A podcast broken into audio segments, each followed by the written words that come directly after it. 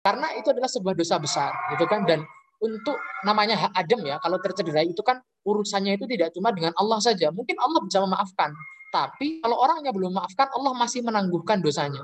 Ya, Allah belum bisa mengampuni dosanya sampai orangnya memaafkan. Apalagi kalau orang tua apalagi kalau orang tersebut adalah kedua orang tua kita. Maka kita bisa bayangkan betapa uh, besarnya dosa tersebut ya. Jadi kalau misalnya sekarang masih ada orang tuanya ya, ya silahkan uh, apa namanya coba apa namanya tanya kembali minta maaf gitu ya barangkali apa namanya ada apa namanya salah-salah tindakan yang selama ini pernah kita lakukan. Kadang kita juga tanpa sadar gitu kan. Apalagi kalau sudah berkeluarga, punya anak gitu kan. Nah, itu udah repot lagi ya. Kadang kalau misalnya kita tinggal bersama orang tua saja, nah itu juga nanti akan muncul apa namanya bibit-bibit percekcokan gitu ya. Saya pernah dapat cerita ya dari teman saya gitu ya, teman dekat saya. Jadi awal-awal pernikahan itu tinggal bareng sama orang tuanya, ya, tinggal bareng sama orang tuanya, ya, sampai kemudian, ya, sampai kemudian, uh, ya biasa ya, ketika tinggal bersama orang tua setelah menikah, ya awalnya kan baik-baik saja, senang-senang dan seterusnya. Tapi namanya hubungan itu kan kadang ada naik dan turunnya. Nah, pernah ada kalanya ketika kemudian muncul rasa kesal kepada kepada orang tua ya. Karena suatu hal gitu kan. Mungkin dikomentarin ini itulah ya. Apalagi kalau ketika sudah punya anak gitu kan. Kemudian diatur atur ini itulah. Yang kemudian merasa terkekang sampai kemudian kadang berat untuk melakukan dan seterusnya. Nah di momen-momen seperti itu ya teman saya ini luar biasa sekali ya. Dia uh, berusaha untuk kemudian tetap bertahan gitu ya tetap bertahan. Kan prinsipnya gitu ya kalau dengan orang tua itu ya sabar atau diam gitu ya. Itu kan dua hal yang ya beda tipis lah ya. Sabar atau atau diam. Kalau kita nggak suka ya sudah diam. Sabar gitu aja. Orang tua kita marah ya sudah diam saja. Sabar saja. Orang tua kita ngomong ya sudah diam. Atau jangan dibantah jangan diapakan ya. Nah itu teman saya juga melakukan hal yang sama seperti itu. Ya, sampai kemudian uh, apa namanya uh, suatu saat ya itu uh, istrinya bilang ke dia mas aku udah nggak kuat lagi aku gitu ya. Karena kayaknya nih kita uh, sudah terlalu banyak cekcok dengan orang tua gitu ya. Apa maksudnya orang tua itu udah sering marah sama kita gitu kan. Karena sebenarnya perkara-perkara yang sepele gitu kan. Kemudian sampai akhirnya pingin pindah, pingin nyari kontrakan dan seterusnya. Padahal sebenarnya bisa saja nyari kontrakan, cari ini sendiri bisa. Tetapi karena orang tua yang minta supaya mereka tinggal di situ agar kalau butuh apa-apa bisa dimintai tolong dan seterusnya. Nah, tetapi ternyata tidak semudah itu ya. Apa hidup tinggal bersama bersama orang tua. Nah, maka kemudian eh, ketika istrinya sudah mulai protes seperti itu, nah teman saya ini bilang sama istrinya, eh, Dek, coba disabar disabarkan lagi. Kenapa? Karena bisa jadi ya, bisa jadi ini menjadi wasilah di saat kemudian eh, kita itu berada dalam sebuah kondisi yang sulit yang hampir mustahil kita nggak bisa menyelesaikan, tapi ini menjadi wasilah kemudahan kita untuk melewati masa-masa tersebut, gitu ya. Nah, pesan inilah yang kemudian uh, apa namanya uh, ketika saya dengar itu saya juga akhirnya berpikir juga gitu ya, bahwa kemudian ternyata memang ya harusnya begitu gitu ya. Karena gini teman-teman ketika kemudian orang tua itu ridho dengan kita apa pun kondisinya ya karena kan ridho Allah fi ridho walidain ya. Orang tua kita ridho dengan kita gitu kan maka itu kan keridhaan Allah itu ada di sana gitu ya. dan ketika Allah itu sudah ridho maka ya kita nggak perlu minta aja sudah dikasih gitu kan? Sebagaimana Nabi Muhammad Shallallahu Alaihi Wasallam, ya, beliau itu kan yatim piatu ya. Beliau kan yatim piatu sejak kecil. Nah, ada sebu ada seorang apa namanya uh, ulama yang kemudian membuat uh, analisa gitu ya. Kenapa kemudian Nabi Muhammad itu dijadikan yatim piatu sejak awal gitu kan? Nah, salah satunya adalah mengatakan begini, bahwa kemudian ketika Nabi Muhammad itu dilahirkan sebagai yatim piatu, maka itu menutup kemungkinan Nabi Muhammad Shallallahu Alaihi Wasallam untuk melakukan perbuatan durhaka kepada kepada orang tuanya. Ya, Nah, artinya apa? Ketika Nabi Muhammad senantiasa berbakti ya, karena kan orang tuanya sudah meninggal ya, jadi tinggal didoakan, ya kan? Didoakan kalau bersedekah eh, atas namakan kedua orang tua dan seterusnya. Ya. Nah, maka eh, kondisi birrul walidain yang maksimal inilah yang kemudian eh, membuat apa pun keinginan Nabi Muhammad SAW itu dikabulkan karena ridho Allah sudah turun di sana, sudah turun kepada Nabi Muhammad SAW. Alaihi Wasallam. Ya, nah makanya ini juga yang kemudian uh, sebaiknya kita pegang gitu ya. Kadang memang nggak masuk akal gitu ya. Kita sedang mengajar karir misalnya, atau mungkin kita sedang membangun sebuah keluarga sendiri gitu kan.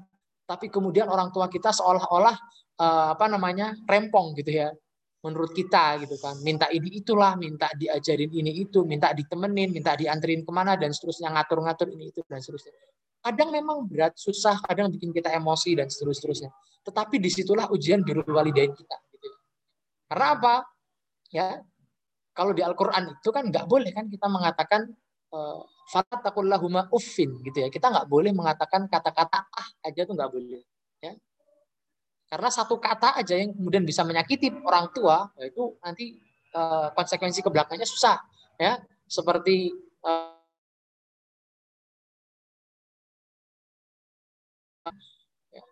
dia seorang ulama ahli, ahli ibadah gitu kan. Ketika orang tuanya memanggil dia, dia nggak mau, dia malah tetap melanjutkan sholat sunnahnya gitu kan. Padahal kan adabnya kan harusnya dibatalkan, mengutamakan panggilan orang tua karena itu adalah sebuah kewajiban gitu kan. Akhirnya orang tuanya menyumpahi gitu kan Eh, agar dia tidak meninggal sebelum uh, bertemu dengan uh, seorang wanita yang nakal gitu kan. Ternyata benar ya. Dia dapat fitnah di akhir ya, menjelang akhir hayatnya gitu kan.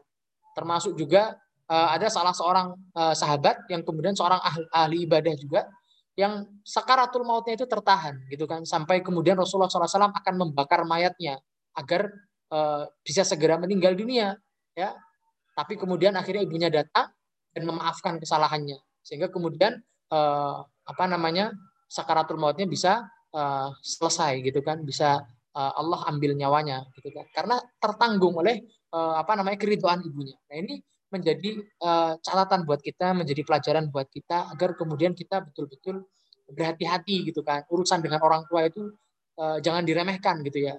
Saya sering kali bilang ke istri saya gitu ya jangan main-main sama orang yang dia itu berbakti betul dengan orang tuanya. Ya, kenapa? Karena itu adalah orang yang doanya itu makbul. Ya, dia adalah orang yang doanya doanya makbul. Kalau dia nggak suka sama kita, dia doakan kita keburukan itu bisa, bisa kejadian gitu ya. Karena dia adalah orang yang doanya doanya makbul. Kenapa ya? Karena tadi orang yang betul-betul berbakti sama orang tuanya, ridho Allah di sana, ya tadi wala saufa yu'tika rabbuka fatardo. Kita ngapain aja melakukan perbuatan apa aja, itu Allah akan uh, idol kita berikan Allah akan berikan apa pun yang kita kita inginkan. Selama itu adalah sebuah sebuah kebaikan gitu kan. Nah makanya hati-hati. Dan kalau misalnya kita ketemu nih sama orang yang kayak gitu nih ya dia biru walidaynya bagus banget gitu ya. Nah minta doa ya minta doa. Sebagaimana dulu para sahabat ya para sahabat itu dipesankan oleh Rasulullah Shallallahu Alaihi Wasallam ya. Uh, besok besok sepeninggalku gitu kata Rasulullah SAW akan ada seseorang yang dia itu datang ke Madinah ya dia nggak pernah ketemu sama aku ya. Nanti kalau kamu ketemu sama dia namanya Uwais al Qarni kalau kamu ketemu sama dia mintalah doa sama dia. Karena doa dia itu tidak tertolak gitu ya. Kenapa? Padahal ya padahal dia itu nggak ikut berperang ya. Para sahabat waktu itu bingung ya. Mereka nggak ikut berperang perang apa nggak ikut perang badar nggak pernah ketemu rasul gitu kan. Bukan siapa-siapa gitu kan. Nggak ada yang kenal sama dia ya. tetapi kenapa bisa seperti itu? Nah ternyata kan kita tahu kan kisahnya kan bahwa dia uh, sangat berbakti kepada ibunya ya. Berbakti kepada pada ibunya. Jadi pernah suatu ketika dia ingin bertemu Rasulullah SAW agar kemudian bisa masuk ke dalam golongan sahabat gitu kan ya.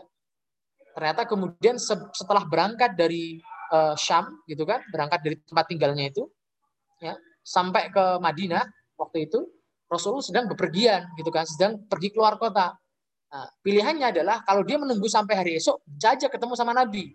Dia bisa dianggap sebagai salah seorang sahabat Nabi, gitu kan? Karena pernah bertemu kan pengertian sahabat kan begitu. Tetapi konsekuensinya kalau dia tinggal menginap di sana, maka dia melanggar janji dengan ibunya karena dia hanya berpamitan satu hari saja. Kalau zaman sekarang mungkin kita bisa WA gitu ya, Bu, uh, pulangnya molor ya, soalnya nggak ketemu ini gitu kan.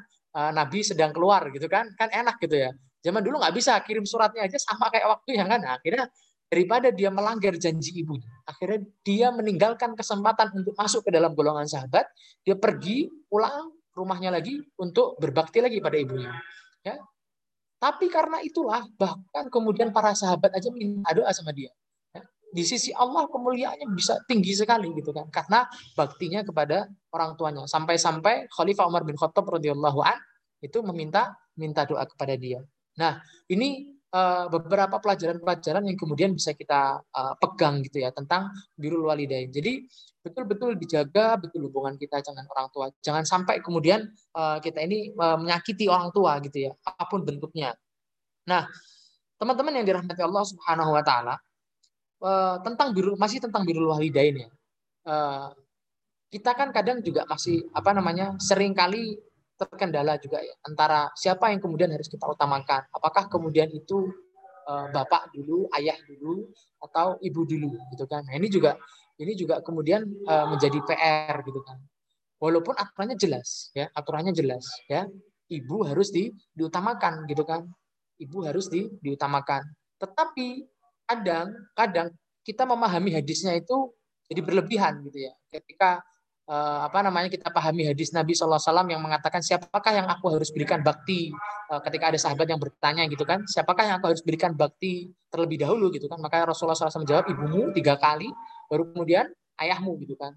Nah akhirnya ada beberapa orang juga yang menganggap bahwa kemudian kalau misalnya nanti ibu sudah meninggal ya sudah nggak perlu lagi berbakti sama bapak gitu kan. Ada yang seperti itu ya ibunya meninggal dunia nggak pernah lagi berbuat baik sama orang tuanya, ditinggal bapaknya, dibiarin aja. Udahlah Pak, nanti kalau ada bapak panggil aja. Nggak seperti dulu lagi. Nah ini juga juga sebuah kesalahan karena ayah itu sudah termasuk orang tua juga. Ya. Kita juga harus uh, berbirul walidain dengan sebaik-baiknya kepada ayah kita, gitu kan. Jadi dua-duanya harus dilakukan. Tapi tapi memang uh, ibu itu harus diutamakan. Kenapa begitu? Ya, karena Rasulullah SAW juga menyebutkan tiga kali. Alasannya kenapa? Karena ibu itu yang pertama adalah yang mengandung kita, yang kedua adalah yang melahirkan kita, dan yang ketiga adalah yang yang menyusui. Tiga hal itu yang kemudian tidak bisa dilakukan oleh laki-laki.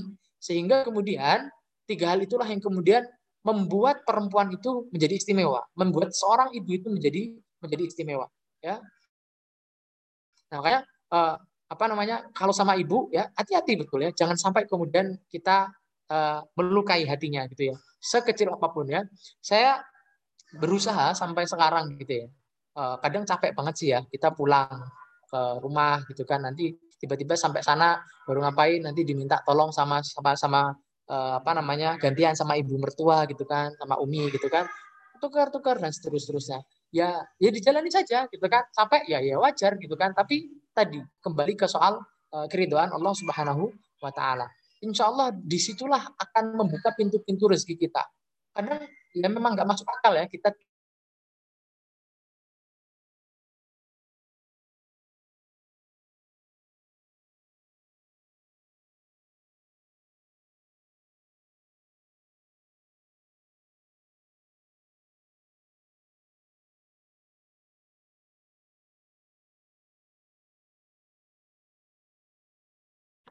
Halo? Ya, uh, karena baktinya itu.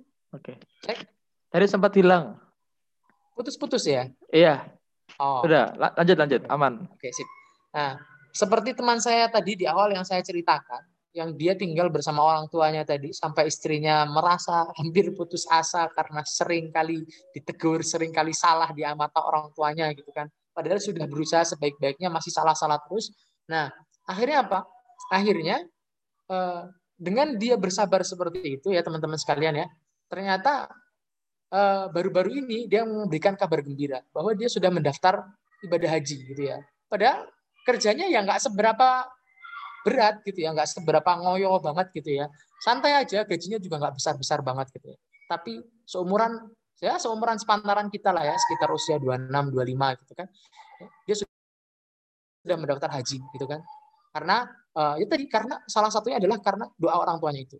Nah, ini yang kemudian uh, semoga menjadi pengingat untuk kita agar lebih berhati-hati lagi ketika kita uh, berinteraksi dengan orang tua maupun dengan dengan mertua ya. Karena kalau misalnya teman-teman adalah laki-laki gitu ya, maka uh, orang tua teman-teman itu adalah termasuk mertua gitu ya.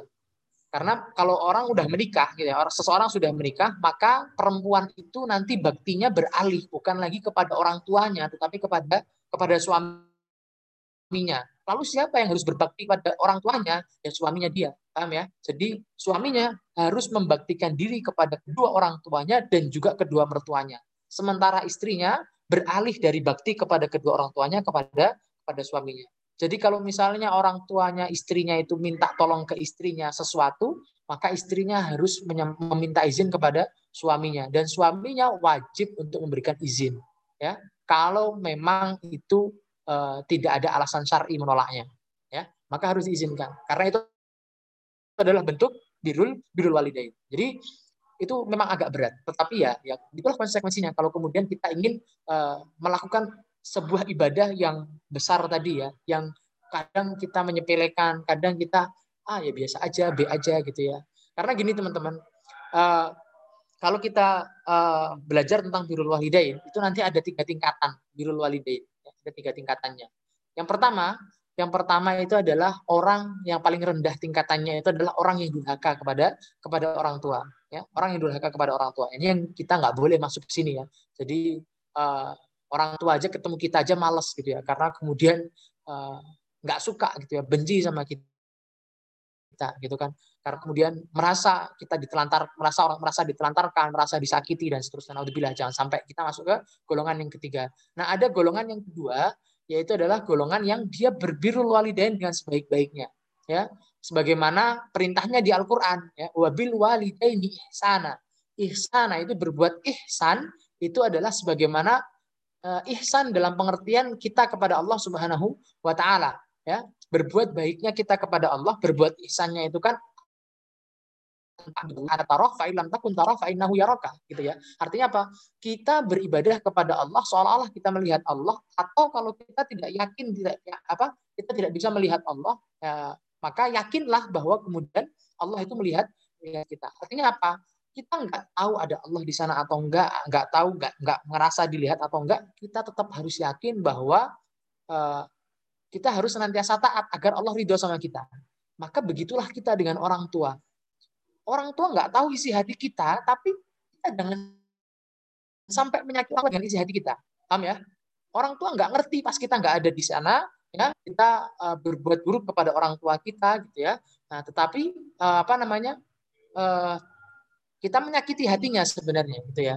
Kita melakukan perbuatan-perbuatan yang itu mencederai birul walidain kita kepada kedua orang tua kita. Nah, ini yang kemudian harus kita uh, pahami betul-betul ya harus kita pahami agar kemudian kita tidak celaka dalam birrul walidain karena kita melakukan tindakan yang itu sebenarnya adalah tindakan durhaka kepada orang tua tapi orang tua kita nggak tahu ya padahal nanti kalau di akhirat kan kita dihisap ya kan kita dihisap orang tua kita kalau tahu ya ya pasti tetap akan dihitung karena nanti di akhirat itu ya yang mayafirul mar'u min akhi wa ummihi wa abi ya orang pada berlarian dari saudaranya bahkan dari ibu dan bapaknya aja mereka saling musuh-musuhan bisa nanti di akhirat ya Nah, maka jangan sampai kita termasuk dalam golongan tersebut, naudzubillah ya.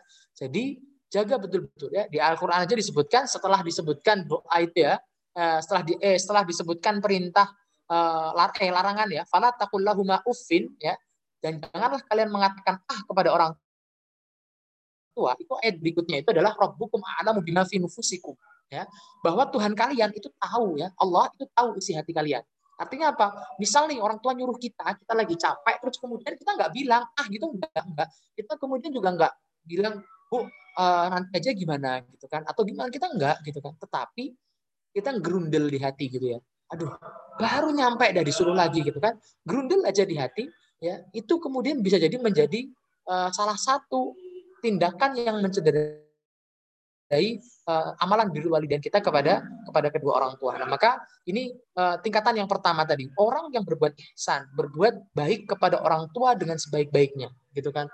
Nah, ini tingkatan yang kedua. Nah, tingkatan yang ketiga itu yang tengah-tengah. Tengah-tengah itu kayak mana?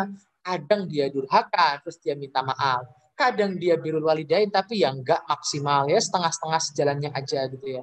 Nah, yang seperti ini dapat pahala birrul walidain enggak? ya dapat gitu ya. Tapi nggak sebanyak orang yang betul-betul serius memperjuangkan ikhtiar birul birul walidainya nah ini yang kemudian eh, apa namanya eh, kadang masih menjadi PR bagi kita semuanya ya agar kemudian kita bisa eh, betul-betul serius dalam uh, berbakti kepada kepada orang tua gitu ya.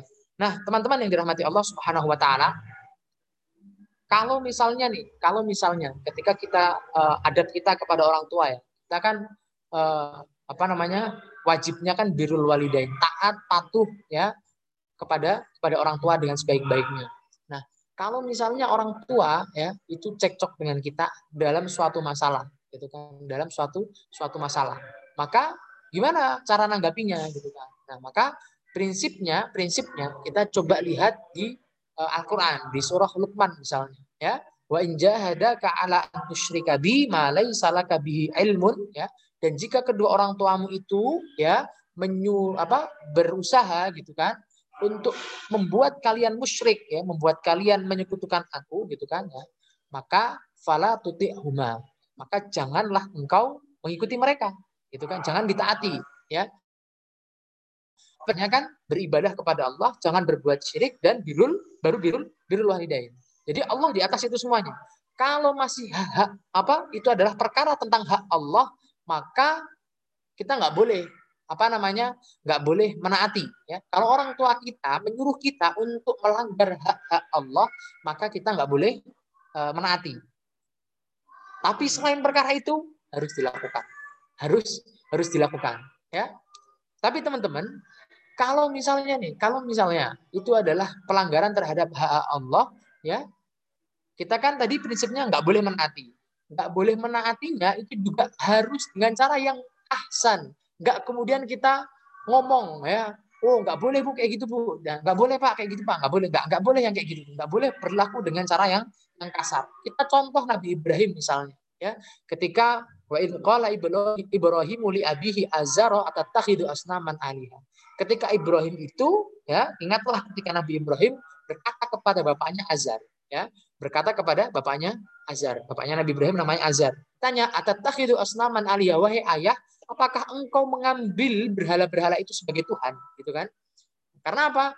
Bapaknya ini kan ngajak Nabi Ibrahim untuk menyembah menyembah berhala. Maka Nabi Ibrahim tanya balas, ini beneran apa uh, apa kamu ngambil uh, berhala-berhala itu jadi Tuhan gitu kan? Kamu jadikan berhala itu jadi Tuhan gitu kan?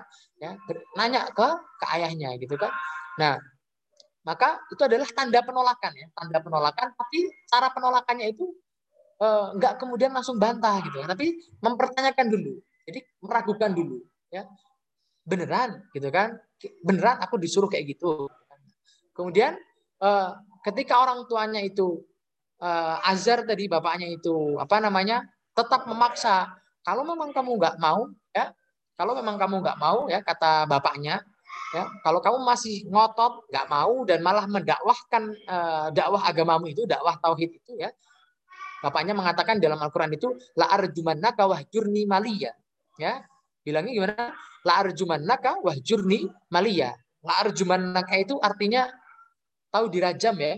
Jadi dilempari batu, ya.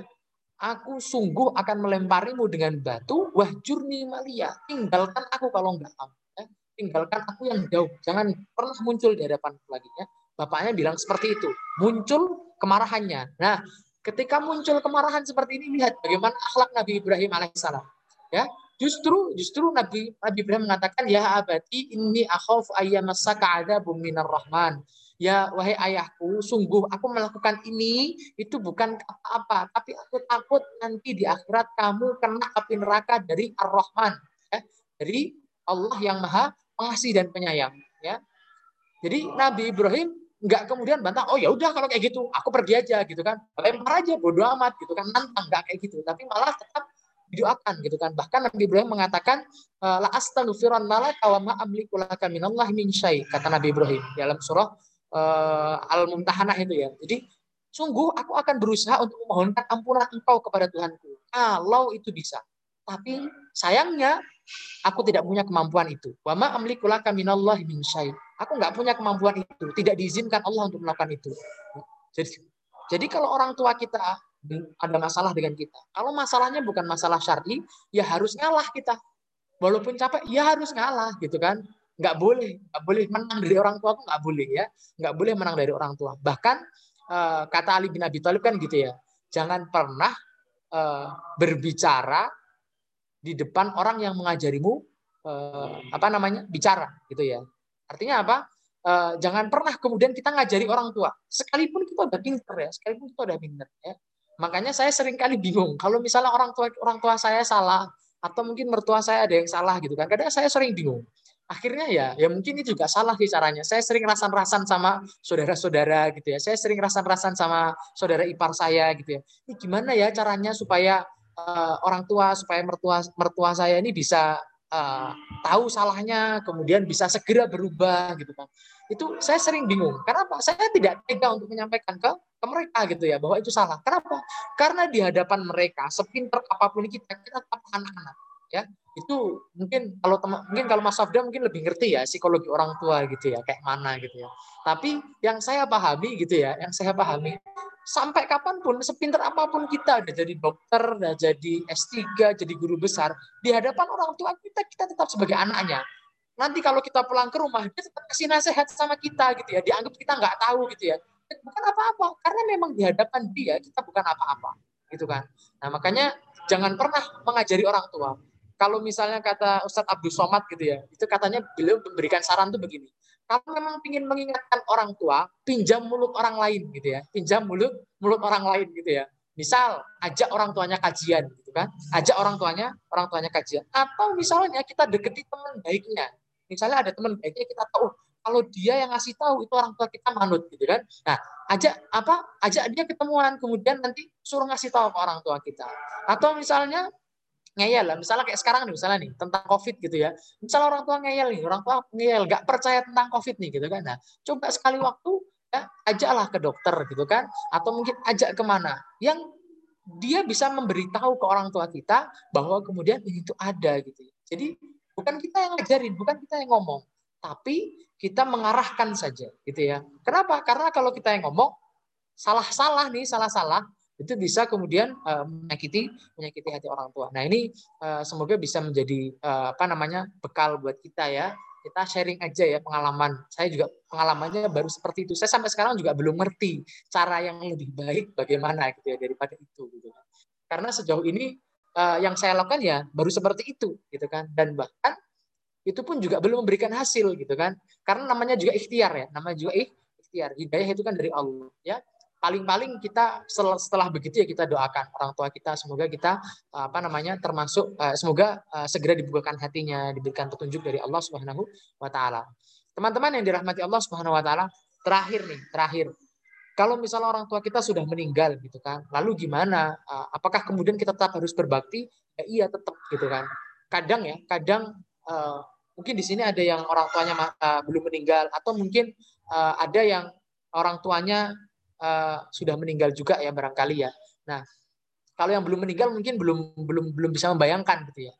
Dulu saya ketika masih ada dua orang tua lengkap itu ya, saya dulu nggak pernah kepikiran gitu ya. Bagaimana kemudian kalau ada kajian tentang uh, apa birul walidain atau mungkin dijelaskan di apa di ruang-ruang kelas gitu kan bagaimana cara berbakti kepada orang tua setelah meninggal gitu kan kita ya tahu sekedar tahu aja gitu ya tapi teman-teman ada satu hal yang kemudian uh, lupa kita uh, apa namanya kita lakukan kalau misalnya nanti orang tua kita sudah sudah meninggal. Oke, mungkin kita bisa bersedekah gitu ya. Bersedekah atas nama orang tua memberikan jariah gitu kan.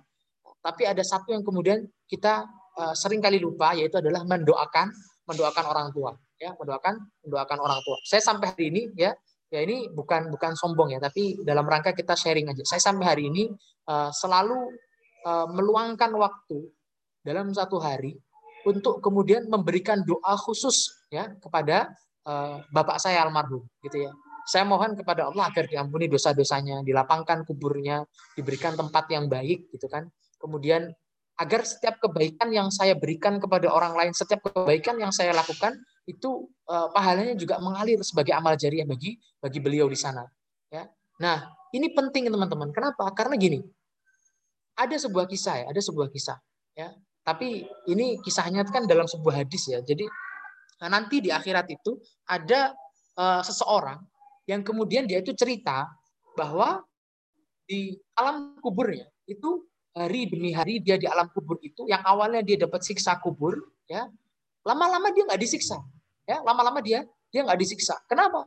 Karena ternyata setiap hari anaknya itu mengirimkan doa ya mendoakan ampunan untuk dia. Dosanya lama-lama diampuni, lama-lama diampuni, tinggal sedikit lama-lama habis. Akhirnya siksanya berkurang gitu kan. Siksanya berkurang, kemudian nggak disiksa kubur lagi. Ya. Nah, inilah yang kemudian eh, apa namanya? salah satu cara terbaik bagi kita untuk berbakti ya yang kadang kita lupa gitu kan kadang kita ngadakan pengajian eh, tiga harian tujuh harian seribu harian gitu kan tapi doakannya hanya ketika itu aja gitu kan padahal kan justru justru yang paling makbul doa yang terbaik itu kan yang kita panjatkan berulang-ulang. Yang tidak terburu-buru ya. Kita yakin dikabulkan kita doa tiap hari gitu kan. Dan yang mendoakan siapa? Ya paling makbul itu anaknya. Makanya saya kalau misalkan diundang acara tiga harian saya diundang apa namanya misalkan uh, suruh minta doa dimintakan doa untuk orang tua yang sudah meninggal saya nggak mau doa. Yang saya minta doa dia sendiri. Saya ngaminkan aja. Kenapa karena justru doanya yang paling makbul itu adalah doa anaknya kepada kedua kedua orang tuanya. Dan itu yang bersambung ya. Yang bersambung itu kan itu. Makanya uh, semoga ini menjadi bekal buat kita ya. Kalau misalnya apa namanya ada orang tuanya yang barangkali sudah meninggal ya coba uh, sama-sama kita luangkan waktu kita. Setiap hari ya setiap hari kita luangkan baca doanya. Doanya gimana? Ya kayak doa oh, kalau kita baca apa namanya uh, Sholat mayit itu loh ya. Allahumma lahu warhamhu wa'afi wa'afu anhu wa wasi' madkhalahu wa akrim nuzulahu dan seterusnya itu ya. Jadi doa itu aja ya insya Allah itu bisa menjadi uh, salah satu uh, apa ikhtiar kita untuk uh, menyelamatkan orang tua kita yang sudah meninggal dunia. Karena satu-satunya harapan mereka saat saat ini di sana itu hanya kita anak-anaknya ya.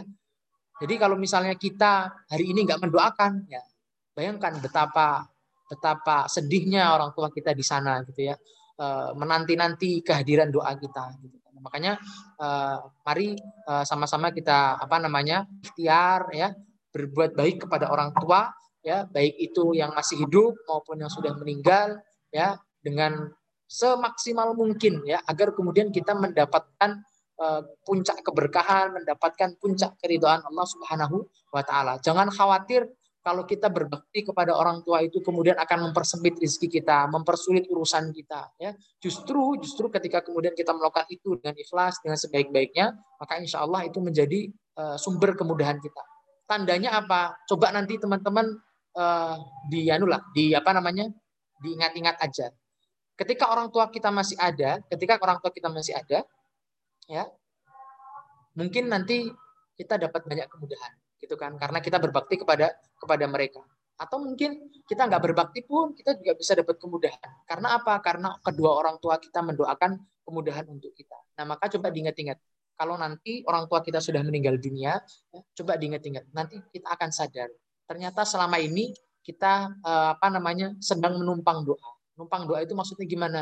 Ya kita selama ini mudah urusannya rezekinya lancar gitu ya itu ternyata bukan karena ikhtiar kita. Ya bukan karena doa kita juga, karena doa kita juga nggak makbul-makbul banget. Karena kita mungkin kurang berbakti, karena kita mungkin masih banyak dosanya juga. Ternyata itu adalah karena doa-doa dari dari orang tua kita. Nah, makanya uh, mumpung masih ada orang tua ya, itu adalah salah satu jimat gitu ya, salah satu apa namanya uh, jalan jalan apa ya kayak istilahnya uh, alat yang mempermudah urusan-urusan kita lah. Maka kita pegang betul kita jaga hatinya, ya, kita jaga keridoannya. Ya. Kalau ada urusan apa-apa, selalu mintakan ridho dulu ke orang tua gitu ya, sehingga kemudian uh, insya Allah itu uh, apa namanya memudahkan urusan kita dan senantiasa menjaga kita dalam uh, kondisi uh, yang baik ya dalam kondisi uh, penuh ketakwaan dan keimanan di jalan Allah Subhanahu wa taala. Gitu ya teman-teman ya. Mungkin uh, mohon maaf kalau misalnya uh, kepanjangan Uh, terima kasih uh, atas perhatian. Semoga yang uh, sedikit tadi hasil sharing tadi bisa memberikan bekal bagi kita semuanya uh, untuk berbakti kepada orang tua dengan uh, sebaik-baiknya. Aku lu qauli hadza wa lakum. Assalamualaikum warahmatullahi wabarakatuh. Waalaikumsalam warahmatullahi wabarakatuh. Jazakumullah khairan katsira Dr. Khairul Fahmi yang sudah sama Mas uh, memberikan uh, kajian share, kajian rasa sharing ya. Uh, tentang berwalid alhamdulillah masya Allah luar biasa sekali ya. Uh, sangat uh, dalilnya sangat kuat. Uh, kemudian konsepnya sangat dapat sekali dan kontes-kontes ke dalam dunia keseharian kita juga sangat dapat ya luar biasa masya Allah alhamdulillah. Baik teman-teman sekalian uh, kita akan buka sesi pertanyaan untuk teman-teman. Sudah ada yang masuk ke saya beberapa pertanyaan secara japri ya di kolom chat. Bagi teman-teman yang bertanya silahkan tulis di kolom chat nggak apa-apa atau nanti bisa raise hand atau uh, bisa langsung open mic bisa ditanyakan. Tapi sebelumnya saya ingin sampaikan informasi terlebih dahulu. Alhamdulillah pada sore hari ini sudah terkumpul infak uh, kajian kita pada sore ini sejumlah Rp655.000. Jazakumullah ya. khairan katsira alhamdulillah uh, atas uh, infak teman-teman untuk kajian kita pada sore hari ini ini akan menjadi uh, apa bahan bakar untuk kajian-kajian berikutnya insya Allah ya. Tentu nanti diinisiasi oleh uh, Dr. Khairul Fahmi dan Dr. Gigi uh, Zahratul Liftikar ya. Kan barengan. Oh kan iya barengan. Nanti tinggal ini dengan titik temu dengan uh, bisa kolaborasi dengan aku Mikila juga. Baik, uh, begitu teman-teman sedikit informasi dari kami dan kami akan coba membacakan pertanyaan. Ada dua pertanyaan yang masuk. Nanti teman-teman yang ingin bertanya silahkan kolom chat ya, nggak apa-apa ya. Oke baik. Uh, ini pertanyaan pertama. Uh, bentar, pertanyaan pertama. Oke, sudah ada yang masuk juga. Sepertinya banyak ini. Ini saya tidak saya tidak saya sebut nama ya nanti agar tidak uh, malu yang bertanya. Misal case-nya nanti istri dari kecil cerai orang tuanya. Jadi dari kecil ini istrinya eh uh, orang tuanya istri. Orang tuanya cerai ya. Uh. Ini udah menikah apa gimana ya? Dia ikut sama Pak D dan Budenya. Okay. Apakah kita harus berbakti pada Mbak Pak D dan Budinya yang merawat dia sejak kecil? Jadi mungkin Apakah juga disebut biru waliden ketika yang mengasuh itu bukan orang tua, tapi bapak, okay. Pak D dan Budenya. Oke, itu dulu ya Mas Fahmi ya. Oke, siap. Okay. Berat sekali pertanyaannya. dan kok dijawab sepertinya Mas Fahmi akan tahu siapa orangnya ya. Silakan. Oke. Okay. Uh, eh, jadi gini ya. Uh, kalau kalau dari konsepnya ya, kalau dari konsepnya itu uh, birrul walidain itu uh, untuknya ke, uh, diperuntukkan untuk kedua orang tua kandung gitu ya, untuk orang tua kandung ya kalau orang tua angkat ya walaupun dia merawat walaupun dia apa namanya uh, istilahnya menjaga kita menyekolahkan kita dan seterusnya itu kalau kita mau berbuat baik kepada mereka itu hitungannya sebagai uh, istilahnya balas budi gitu ya tapi kalau disebut sebagai birrul walidain itu belum gitu ya. Kalau yang saya pahami dari konsep birul walidain. Karena konsep birul walidain itu urusannya adalah urusan hubungan darah antara kita dengan uh, kedua orang tua gitu kan. Makanya seburuk-buruk apa pun orang tua kita, mungkin dia sampai mencelakakan kita, sampai menyakiti kita ya. Nah, itu uh, tetap aja kita harus tetap birul walidain kepada kepada mereka. Ingat tadi kisahnya Nabi Ibrahim ya, orang tuanya kafir gitu kan bahkan pingin merajam anaknya gitu kan ya tapi tetap harus berbuat baik wa sahibuhuma fid dunya ma'rufa ya tetap berbuat baik di dunia dengan sebaik-baiknya. Misalnya juga kisah saat bin Abi Waqqas misalnya. Ketika dia masuk Islam tapi ibunya nggak ridho sama dia kemudian ibunya nggak mau makan nggak mau minum menyakiti diri sendiri ya saat gimana lihatnya ya sedih. Ibunya bilang kalau kamu nggak keluar dari agama Muhammad ya aku akan kayak gini terus. Nggak mau makan nggak mau minum menyakiti diri sendiri. Apa kata saat saat bilang wahai ibu kalau engkau punya tujuh nyawa dan engkau mati satu persatu karena tindakanmu ini maka aku tidak keluar dari agama agama Muhammad. Jadi tetap mengatakan dengan cara yang baik gitu kan? Tetap kemudian mungkin kalau kita kata-kata itu kayak oh kejam banget gitu ya. Tapi kalau di, eh, di apa namanya eh, kebiasaan di sana itu adalah kata-kata bentuk penegasan bahwa dengan cara yang paling baik tapi tegas gitu ya. Bahwa kemudian saya nggak akan ke sana gitu. Saya nggak akan murtad gitu ya. Nah jadi kalau misalnya dengan Pak D atau mungkin Bude paman gitu ya nah itu kalau bukan dengan hubungan darah maka sebenarnya kita tidak wajib berbakti. Tetapi gini teman-teman. Kalau kita eh, sudah ditolong sama orang lain ya maka adabnya itu kan ya kita harus eh, berbuat baik e, membalas gitu kan. Kan wa idza huyitum bi tahiyatin fahayyu bi ahsana minha aw dikasih ucapan yang baik aja dikasih ucapan selamat aja ucapan salam aja kita harus membalas minimal dengan yang sama kalau bisa lebih baik gitu kan. Apalagi kalau kita di, di, dirawat ya di apa namanya diberikan perbuatan baik apa di baik-baikin gitu ya, dirawat, dijaga, dididik dengan sebaik-baiknya, ya maka kita harus uh, apa namanya membalas kebaikan dengan uh, sebaik-baiknya gitu kan. Sebagaimana Nabi Muhammad SAW misalnya ya dirawat dengan oleh pamannya, dirawat oleh kakeknya, ya, maka dia uh, Rasulullah SAW juga berbuat baik kepada kepada mereka, bahkan kemudian mendoakan gimana caranya supaya bisa masuk Islam, tetapi kemudian ya qadarullah gitu kan, nah Allah berkehendak lain ya tetap dalam kondisi musyrik gitu kan. Jadi mungkin kalau tadi pertanyaannya begitu ya, kita ambil uh, apa namanya ringkasnya ya tetap harus berbuat baik gitu kan. Tetapi uh, kalau itu disebut sebagai birul walidain uh, bukan gitu ya. Tapi itu mungkin maksudnya nanti adalah berbuat baik kepada uh, orang yang sudah apa atau karib kerabat gitu kan. Itu kan juga termasuk salah satu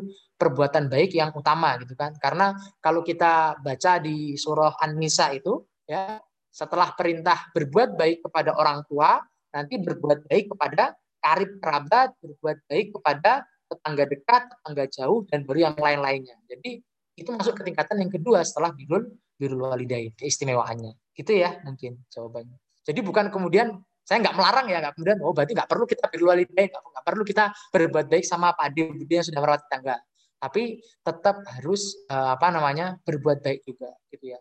Tapi uh, kalau dengan orang tua gimana ya? Tetap harus berbuat baik. Jadi jadi jadi dua, tetap harus mengutamakan orang tua. Misal dirawat oleh adiknya, tapi orang tuanya nanti pas minta tolong, ya, kita harus mengutamakan orang tua kita. Jangan ada perasaan gak enakan sama Pak Adenya.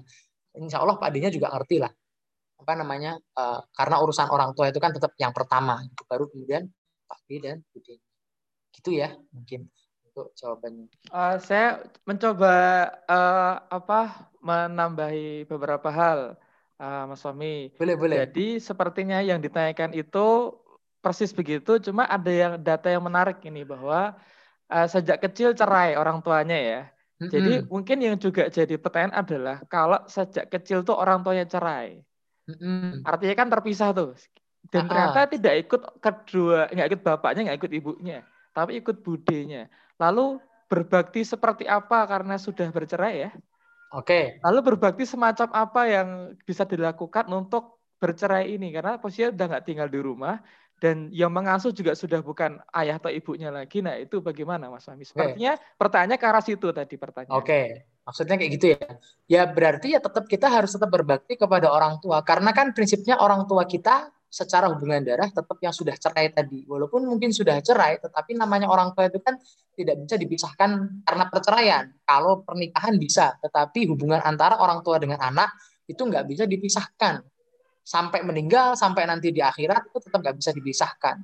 Sekalipun orang tua kita nggak tanggung jawab sama kita, ya. Sekalipun orang tua nggak tanggung jawab sama kita. Misal habis cerai nggak ngasih nafkah bapak kita tinggal pergi aja bahkan nggak ngerti nggak ngasih nama kita yang ngasih nama aja orang lain gitu kan. Nah tetap kita harus berbakti. Saya pernah dengar sebuah kisah ya di timur tengah sana. Itu ada seorang dokter ya. Dia eh, apa namanya suatu ketika kedatangan pasien gitu kan. Kedatangan pasien seorang laki-laki sama seorang perempuan tua nah kemudian eh, perempuan tuanya ini udah kayak uh, masih uh, bukan perempuan tua sih perempuan ya usia paruh baya gitulah ya belum tua bang. Nah perempuannya ini itu apa namanya dia dari tindakannya itu sudah kelihatan kayak bukan orang yang normal gitu ya alias dia ada gangguan jiwa lah gitu ya. Nah kemudian si dokter tadi nanya sama anaknya ini siapamu gitu kan? Oh ini ibu saya gitu. Kenapa? Gitu kan? Uh, dia bilang ya ini saya bawakan ber saya mau bawa dia untuk berobat karena dia kemarin sakit ini begini begini dan seterusnya. Gitu kan. Nah terus kemudian eh, apa namanya kenapa kamu apa namanya harus melakukan itu? Gitu kan. Padahal dia kan nggak bertanggung jawab kepadamu. Kamu itu kamu itu dia gila sejak kapan? Sejak saya lahir. Yang merawat kamu siapa? Yang merawat saya nenek saya. Ya, dia bilang gitu. Tetapi dia tetap berbakti kepada ibunya walaupun ibunya nggak pernah mendidik dia Walaupun ibunya nggak pernah ngasih air susu, yang rawat kan neneknya, tetapi dia tetap berbakti kepada ibunya. Kenapa? Karena ya perintahnya begitu. Wabil uh, wabil walidaini ihsana.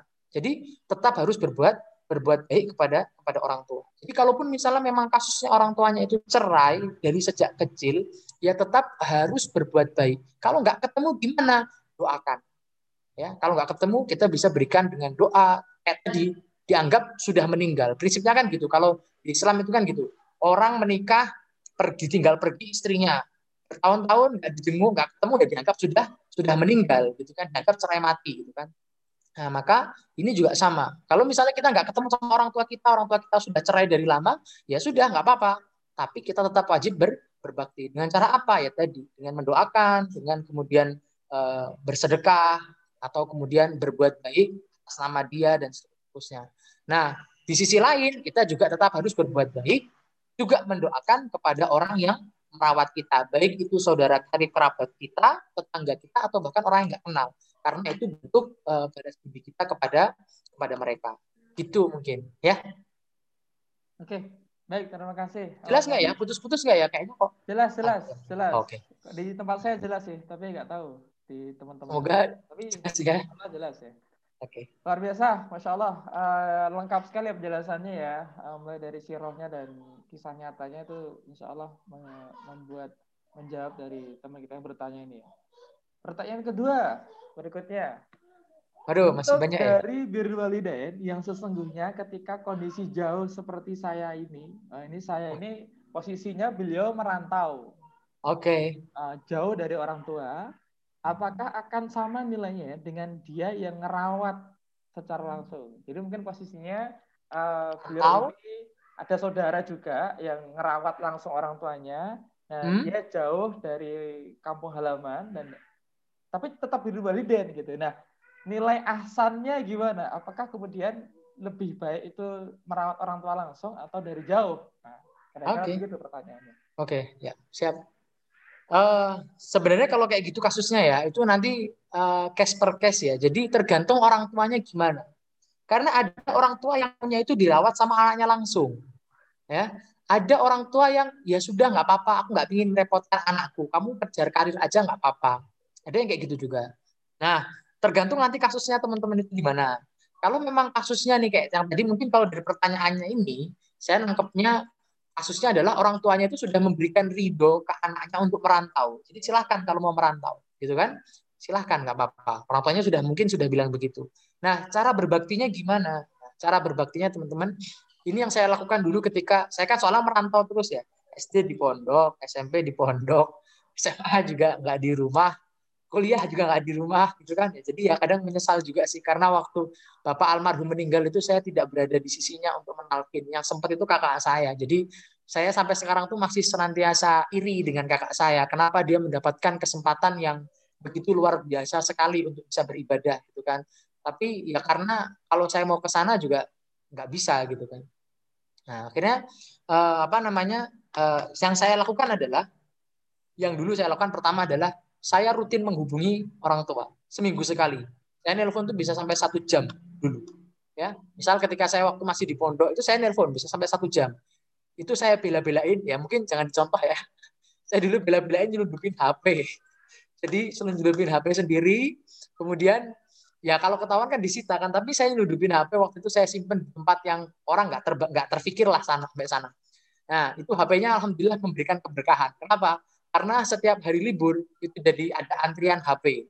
Teman-teman saya juga pada nelpon, orang tuanya ikut-ikutan kayak saya juga pada nelpon. Nelponnya seorang tuh bisa sampai satu jam lebih juga.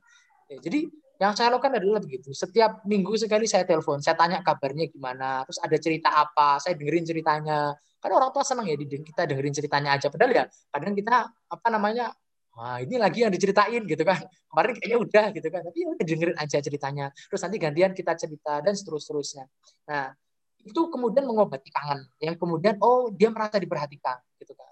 Nah, terus kemudian itu yang pertama yang saya lakukan. Yang kedua doakan gitu ya. Yang kedua doakan dari jauh doakan kita kirim doa ya semoga diberikan kesehatan, kelapangan rezeki ya dimudahkan gitu kan. Nah, yang ketiga, yang ketiga, kalau memang kita mampu nih, kalau memang kita mampu berikan asisten rumah tangga ke orang tua. Ya, orang tua. Saya punya saudara, saya punya saudara. Seorang dekan di universitas negeri terkenal di Jawa Timur. Ya, negeri terkenal di Jawa Timur. sebutlah Unair gitu ya. Jelas ya. Dekan Fakultas Kedokteran Unair. Silahkan cari namanya aja. Beliau itu punya orang tua. Punya orang tua di kampung halamannya. Di desa banget rumahnya itu. Yang orang tuanya itu sudah nggak bisa melihat. Ya. Kemudian eh, apa namanya eh, BAB sembarangan, pipis sembarangan kayak gitu-gitu. Ya. Ya kayak gitu. Ya.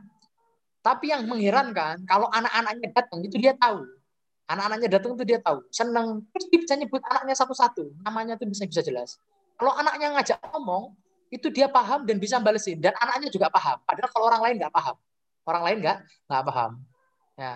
Akhirnya si profesor ini, dia itu menyuruh asisten rumah tangga untuk merawat orang tuanya karena kan dia harus bekerja kan dia harus menjadi dekan dia minta izin ke orang tuanya orang tuanya ini ibunya ini ridho ya sudah dia berangkat tapi sebagai gantinya dia mem, dia mem, apa membayar asisten rumah tangga dibayar mahal. Teman-teman saya pernah dengar kalau nggak salah nominalnya itu sekitar 6 sampai 8 juta sebulan di desa padahal ya. Dan dia orang desa juga. Tetapi syaratnya apa? Dia tidak boleh apa dia harus memastikan jangan sampai orang tuanya itu sakit hati nangis kesel. Itu yang berat sekali ya. Tugasnya apa? Ya mandiin ya bersihin kotorannya yang ngasih makan dulang makan semuanya harus dengan sebaik-baiknya. Itu nyari orangnya aja susah sekali. Pernah di trial sebulan dipecat. Karena apa? Ibunya protes. Aku nggak mau didulang sama itu karena kayak gitu rasanya nggak enak dan seterusnya. Akhirnya dipecat. Sampai akhirnya menemukan dan sampai sekarang saya waktu itu pernah ke rumahnya saya lihat beneran memang ada. Orangnya itu sudah tinggal di situ.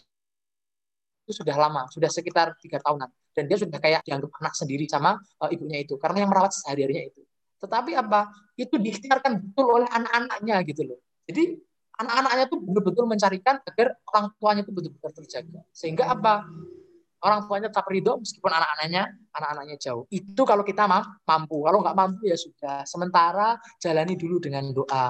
Kalau memang orang tua kita memaksa, Lendo, ayolah, nah, ayo pulang. Bapak butuh teman, ibu butuh teman gitu kan. Jangan ditinggal sendiri. Ya sudah pulang aja gitu kan. Makanya saya sering kali sampaikan juga ke teman-teman saya yang masih baru-baru menikah gitu ya. Masih baru-baru menikah. Misalkan dia apa namanya bingung gitu kan cari rumah cari kontrakan gitu kan. Saya tanya orang tuamu nyuruh kamu tinggal di rumah enggak gitu. Kalau orang tuamu nyuruh tinggal di rumah ya udah tinggal aja di rumah. Gitu ya. Kenapa? Ya sudah nggak apa-apa turuti dulu aja keinginan orang tua. Nanti kalau memang pingin ngontrak izin baik-baik sama orang tua. Sampai dapat ridho. Insya Allah kalau orang tuanya sudah ridho gampang dapat kontrakannya. Nanti kemudian uh, istilahnya harganya bisa lebih murah tempatnya bisa lebih nyaman dan seterusnya prinsipnya adalah ridho orang tua itu tetap harus kita pegang, jangan sampai lepas. Karena di situlah keridhaan Allah Subhanahu wa Ta'ala. Gitu ya, walaupun jauh ya. Gimana caranya harus minta minta ridho. Oke, baik. Terima kasih, ya. uh, Dr. Fahmi, Ustadz atau Mas Fahmi. Luar biasa ya, lengkap sekali ya. Uh, semoga menjawab dari penanya kita yang satu ini, karena beliau memang sangat jauh nih, Mas Fahmi tidak di Indonesia tidak luar di negeri kali ya? Iya di luar negeri dia. Benar kayak. sekali. Benar sekali ya kosongnya sudah tahu ya orangnya ya. Telepon telepon terus aja ya telepon oh, iya. terus aja ya. Jangan sampai lepas. Yang penting jangan sampai merasa orang tua kita tuh kayak nggak ada kita gitu. Kalau bisa ya kalau bisa nih kalau bisa orang tua kita tuh merasa kita tetap hadir walaupun kita jauh ya. Nih saya dulu ketika waktu masih mondok itu ya ketika saya masih mondok saya masih di asrama itu saya tiap minggu tuh nelpon itu sampai orang tua saya tuh bilang begini ya ini bukan bukan contoh yang baik ya. Tapi orang tua saya itu sampai membandingkan. Kayaknya ma, uh, si apa namanya si si anak uh, apa saudara saya itu ditunjuk kayaknya si A itu sama kamu sama sama sama kamu itu lebih banyak kan kamu di rumah gitu ya. Padahal dia yang tinggal di rumah gitu kan. Tetapi saya yang jauh tapi dianggap saya yang lebih banyak hadir. Kenapa? Karena saya lebih sering telepon gitu ya. Jadi kalau bisa tetap diikhtiarkan untuk menghubungi lewat apa pun caranya. Gitu Okay. Kalau memang nggak bisa ya sudah lewat doa saja. Insya Allah hmm. disambungkan sama Allah nanti. Insya Allah langsung ada koneksinya ya yeah. ke langit. Pakai jalur langit khusus. Jalur langit. Oke okay, baik. Jazakallah, uh, Suami. Ini berikutnya ini sepertinya akan panjang pertanyaannya ini sudah lima message yang belum terbaca sebentar. Aduh. Nah, ini yang kedua, eh yang ketiga, mohon maaf. Assalamualaikum. Afwan tidak bertanya jika menjadi uh, jika menjadi anak yang merantau. Ini ini mirip-mirip ya. Apa yang bisa dilakukan untuk maksimalkan biru waliden? Terus tadi ada tingkatan biru waliden. Uh, bisa mohon diulangi lagi. Ada tadi tingkatan biru waliden tadi ya. Oke. Okay. Karena ada yang belum terjelaskan tadi, mohon. Oke. Okay. Jadi tiga tingkatan birrul walidain urutkan aja ya biar biar gampang ya. Yang pertama adalah yang paling baik gitu ya. Yang dia birrul walidain dengan cara yang ihsan, yang sesuai yang diajarkan, sesuai yang dicontohkan oleh eh, sesuai yang disyariatkan oleh Allah Subhanahu wa taala dalam Al-Qur'an. Wabil walidaini ihsana ya. Jadi birrul walidain dengan cara ihsan, berbuat baik dengan maksimal. Yang tidak pernah menyakiti orang tua meskipun orang tua kita hadir atau enggak gitu ya Nah, ini yang pertama tingkatannya. Intinya ya pokoknya hubungan kita dengan orang tua itu dijaga betul-betul baik. Kalau kita kesel ya udah ditahan, bahkan nggak boleh kesel dalam hati. Nggak apa-apa, nggak apa-apa, nggak apa-apa gitu ya. Menginternalisasi lah udahlah nggak apa-apa, nggak apa-apa. Istighfar aja sampai ikhlas, sampai oh ya sudah nggak apa-apa gitu. Nah, yang tingkatan kedua itu kita berbuat baik sama orang tua, kita birrul walidain berbakti sama orang tua, tapi sesekali kita masih durhaka, sesekali kita masih bantah, sesekali kita masih males-males, sesekali nggak sengaja kita menyakiti hati dengan perkataan kita. Itu tingkatan kedua, tengah-tengah gitu ya.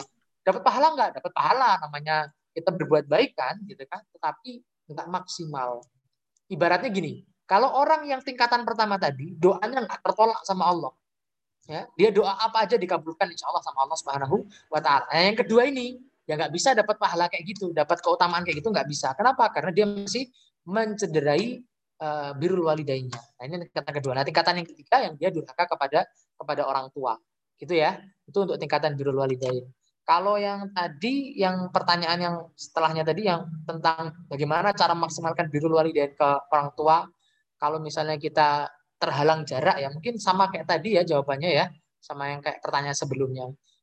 Kalau memang mampu ya berikan bantuan dengan cara orang lain lewat orang lain ya. Misal saudara kita atau siapa kita bayar dia atau kita eh, minta dia minta tolong untuk menemani orang tua kita. Kalau memang nggak mampu ya sudah ya uh, telepon aja ber, rutin berkala Paling tidak dia merasakan kehadiran kita. Kalau memang tidak bisa lagi, ya sudah cukup dengan doa saja. Sebagaimana orang tua, ya orang tua itu berbuat baik dengan kita, merawat kita juga begitu. Kalau bisa hadir, dia hadir. Kalau dia nggak bisa hadir, dia akan utus orang lain untuk hadir. Ya, misal kita dipondokkan, dia menitipkan kita ke orang yang bisa mendidik kita dengan sebaik-baiknya. Bayar mahal ustadznya, gurunya supaya bisa mendidik anaknya dengan maksimal. Kalau dia nggak mampu juga, paling paling ditanyain uang sakunya masih ada belum, di sana makannya kayak gimana. Ditanyain sampai kita nggak merasa kangen, tetap merasa hadir orang tua. Kalau belum bisa juga, pasti orang tua kita juga akan tetap mendoakan kita tanpa kita sadari. Ya, supaya urusannya mudah, belajarnya lancar, dan seterusnya. Dan itu nyata ya teman-teman ya, doa orang tua itu penting. Cobalah uh, sering sering-sering minta doa ke orang tua untuk perkara-perkara yang sesepele banget. Misal uh, doa minta doa semoga apa namanya uh, kerja hari ini lancar gitu ya mau berangkat kerja minta doa sama orang tua juga. Gitu. Sesekali coba. Itu nyata ya, nyata banget. Makanya kan ada ada cerita kan dokter Gamal itu ya yang apa yang apa beliau ketika mau maju apa namanya presentasi apa karyanya di depan apa Ratu Elizabeth itu waktu di Inggris sana yang sampai dapat penghargaan internasional itu, itu kan ketika beliau akan maju itu ditelepon sama ibunya. Nak, kamu nanti maju jam berapa? Ibu akan sholat dua rakaat dulu sambil doakan nanti. Jadi dengan begitu betul-betul dimudahkan. Dan itu juga yang kemudian beberapa teman-teman saya dan saya kadang juga minta ke orang tua saya. Kalau misalnya ada hajat-hajat atau urusan-urusan yang besar yang saya merasa nggak bisa kalau melakukan hanya dengan ikhtiar saya saja. Saya butuh istilahnya uh, apa ya support tambahan. Saya butuh jalan bantuan gitu kan. Saya butuh bantuan yang itu nggak bisa dimiliki oleh orang lain saya minta ke orang tua. Bu minta tolong nanti doakan bu sholat dua rakaat minta doa bu doakan nanti semoga ini dan seterusnya. Mumpung sekarang sudah nikah jadi ada lebih banyak lagi karena saya minta ke abah umi juga gitu ya. Jadi kadang pada hal-hal kayak gitu coba di uh, apa namanya dimintakan. Karena itu nyata banget ya. Kalau itu sebuah kebaikan, kalau memang tujuan kita itu baik, maka insya Allah langsung mudah sekali kabulnya dengan bantuan dari doa-doa orang tua kita tadi. Gitu. Jadi kita saling doa aja. Orang tua mendoakan kita, kita doakan juga untuk kebaikan orang tua kita. terima kasih uh, Mas Fahmi. Masya Allah luar biasa ya. Setiap jawabannya itu uh, kuat gitu ya. Kuat Karena menjawab. Kita gitu. sharing ya posisinya. Jadi ya biasa. kita sambil cerita aja realnya nanti kayak mana. Soalnya kadang kalau jelaskan teori itu nanti jadi bingung. Iya, benar sekali. Untuk banyak sharing ya, banyak pertanyaan memang. Dan ini lumayan pertanyaannya uh, cukup ya semi-semi berbau curhat ya, tapi semoga ini bisa menjawab kebutuhan teman-teman ya. Ustadz, hmm. bagaimana Islam memandang konsep luka pengasuhan? Ini pertanyaan singkat dan sepertinya memang uh, apa perlu ada perspektif baru tentang luka pengasuhan. Ya. Oh gitu ya. Moga Mas Ami. Kayaknya Mas Abdul lebih cocok nih ngisi. ya, ya kalau yang saya pahami ya dari konsep birul walidain yang tadi kita bahas ya, ya luka pengasuhan itu memang ada di dalam Islam gitu ya, bahwa orang tua kita itu berbuat buruk dengan kita itu memang ada. Makanya kan kalau dalam kajian-kajian parenting pun orang tua kan juga diingatkan agar berhati-hati dengan anaknya, agar kemudian uh, menjaga hubungan baik dengan anaknya, jangan sampai uh, salah dalam mendidik anaknya dan seterusnya. Ya, tapi gini teman-teman, dalam Islam, dalam Islam itu kita sangat-sangat dianjurkan untuk introspeksi diri dulu sebelum kita menunjuk orang lain, menyalahkan orang lain, gitu ya. Contoh misalnya gini, dalam hutang piutang. Dalam hutang piutang, agak melebar dikit ya, dalam hutang piutang. Kalau kita berhutang, gitu ya, kalau kita berhutang, eh, nah, kalau kita berhutang, ya, maka sebagai orang yang berhutang, kita harus mengutamakan sebisa mungkin untuk membayar segera. Kalau perlu, kita berhemat hidup prihatin seminimal mungkin yang untuk kita supaya kita bisa segera membayar hutang tersebut. Ini kalau kita ber, berhutang, adabnya begitu. Kalau kita menghutangi orang lain sebagai orang yang mengutangi, sebagai piutang gitu kan maka memberikan piutang gitu kan maka ketika kita memberikan hutang kepada orang lain memberikan bantuan hutang kepada orang lain maka hari sejak kita memberikan itu kita harus sudah mengikhlaskan kalau nanti uang itu tidak kembali. Paham ya? Jadi sebagai orang yang memberikan hutang mindsetnya harus begitu. Tetapi sebagai orang yang berhutang mindsetnya harus kayak tadi gitu ya. Sama dengan kita posisinya sekarang. Orang tua dan anak. Kalau kita sebagai orang tua, maka mindsetnya adalah jangan sampai kita mencederai pendidikan anak kita, mencelakakan anak-anak kita, gitu kan? Tetapi dengan kita posisinya sebagai anak, ya kita juga harus begitu, ya. Nggak boleh kemudian apa namanya kita uh, istilahnya menganggap karena orang tua kita itu salah dalam mendidik kita, kemudian kita merasa oh ya udah kalau kita nggak perlu berbakti nggak boleh kayak gitu ya oke memang kita jadi salah salah asuh salah didik gitu ya. Yang kemudian itu membuat kita memiliki luka pengasuhan yang berat gitu ya. Ya ya memang itu ada gitu ya. Tapi cobalah gimana caranya berlatih ya. Kita perbaiki diri kita ya. Kita apa namanya belajar gitu ya. Kita hidup dengan itu ya.